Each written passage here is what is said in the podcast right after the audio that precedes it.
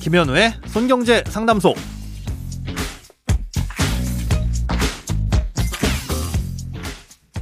새는 돈 맞고 숨은 돈 찾아드립니다. 손경제 상담소 김현우입니다. 저축, 보험, 대출, 연금, 투자까지 돈에 관련된 고민이라면 무엇이든 맡겨주세요. 오직 당신만을 위해 맞춤 상담해드리겠습니다. 네, 오늘의 고민 들어보고 오시겠습니다. 저는 이용하는 은행이 8군데나 됩니다. 여행, 교육, 비상금 같이 용도를 나눠서 크고 작게 쓰고 있는데요. 복잡해도 이렇게 하는 이유는 내년에 아파트 대출을 받아야 하는데 혹시나 이자를 줄일 수 있을까 싶어서입니다. 월급 통장으로 쓰는 주거래 은행은 대출 이자가 높더라고요. 그런데 이렇게 여러 은행을 쓰다 보니 너무 관리가 어렵습니다. 이걸 깔끔히 정리하는 방법은 없을까요? 팁 좀 주세요. 네, 나중에 대출 받을 때를 대비해서 여러 은행에 거래를 하고 계신 분의 사연이네요. 어느 은행의 대출 조건이 좋을지 모르니까 8군데나 되는 은행을 거래하고 있는데 그러다 보니까 관리가 어려워지셔서 고민이신 거네요. 결론부터 말씀드리자면 나중에 받을 대출이 담보 대출이면 굳이 지금부터 이렇게 복잡하게 신경 쓰실 필요는 없습니다. 그러니까 한두 개로 정리를 하셔도 됩니다.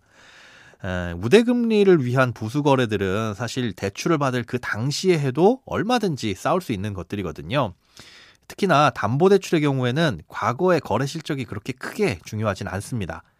이 신용대출이야 이 고객이 어떤 사람인지 아는 것이 중요하니까 뭐 신용카드를 비롯해서 과거의 대출 이력 같은 것들이 있으면 한도나 아니면 금리 면에서 좀 유리하게 작용할 수는 있습니다. 그런데 뭐 담보대출 같은 경우에는 뭐 어차피 규제상으로도 정해진 한도가 있고요. 또 아무리 거래 실적이 좋고 신용 점수가 높다고 하더라도 담보가액보다 더 많이 대출을 해주지도 않습니다. 쉽게 얘기해서 5억짜리 집을 담보로 대출을 받는데 10억 이렇게 대출이 나올 리는 없다는 거죠.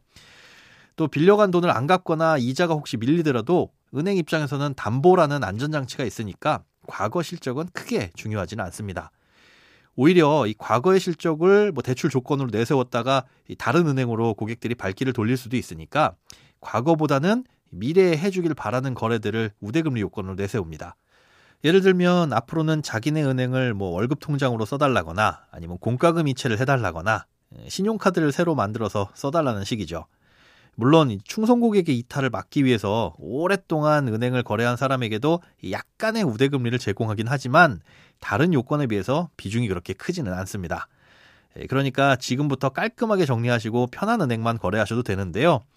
아, 나는 그래도 이 조금의 혜택이라도 놓치고 싶지 않다라고 하신다면 방법은 있습니다. 사실 주거래 은행이라는 게 뭐 별거 없습니다. 월급이 들어오는 통장으로 사용하면 그게 주거래 은행인데요. 이 월급 통장의 통상적인 기준은 정해진 날짜에 50만 원 이상의 돈이 월급 혹은 급여 이런 이름으로 매달 꾸준하게 들어오기만 하면 됩니다. 예, 그러니까 매달 거래하려는 은행에 급여 아니면 월급 이런 이름으로 50만 원을 직접 보내시면 모두 주거래 은행이 되는 셈이죠. 하지만 이렇게 매달 매달 예, 은행마다 50만 원씩 보내는 건 귀찮을 수 있잖아요. 예, 자동 송금 기능을 이용하면 간편합니다. 그러니까 오늘은 A은행에서 B은행으로 50만 원, 내일은 B은행에서 C은행으로 50만 원, 모레는 C에서 D 뭐 이런 식이죠. 자, 그럼 여기저기 걸어두었던 자동이체가 있으면 이것도 정리를 해야 되는데 아, 이때는 계좌 정보 통합 관리 서비스라는 걸 이용하면 한 번에 해결이 가능합니다. 검색창에 계좌 정보 통합 관리 서비스 혹은 Account Info 아니면 Pay Info라고 검색하고 들어가셔서 본인 인증을 하면요. 본인 명의의 통장과 신용카드에 걸려있는 각종 자동이체를 모두 조회할 수도 있고요. 변경이나 해지도 할 수 있습니다. 예, 스마트폰에서도 앱을 다운받으면 똑같이 이용 가능하니까 여기서 정리하시면 됩니다. 네, 오늘은 주거래 은행에 대한 고민 해결해 봤는데요. 네, 크고 작은 돈 걱정은 이렇게 누구에게든 있죠. 혼자 끙끙 앓지 마시고 imbc.com 손경제 상담소 홈페이지로 사연 남겨주세요. 여러분의 통장이 활짝 웃는 그날까지 1대1 맞춤 상담은 계속됩니다. 돈 모으는 습관 손경제 상담소 다음 주에도 새는 돈 맞고 숨은 돈 찾아드릴게요.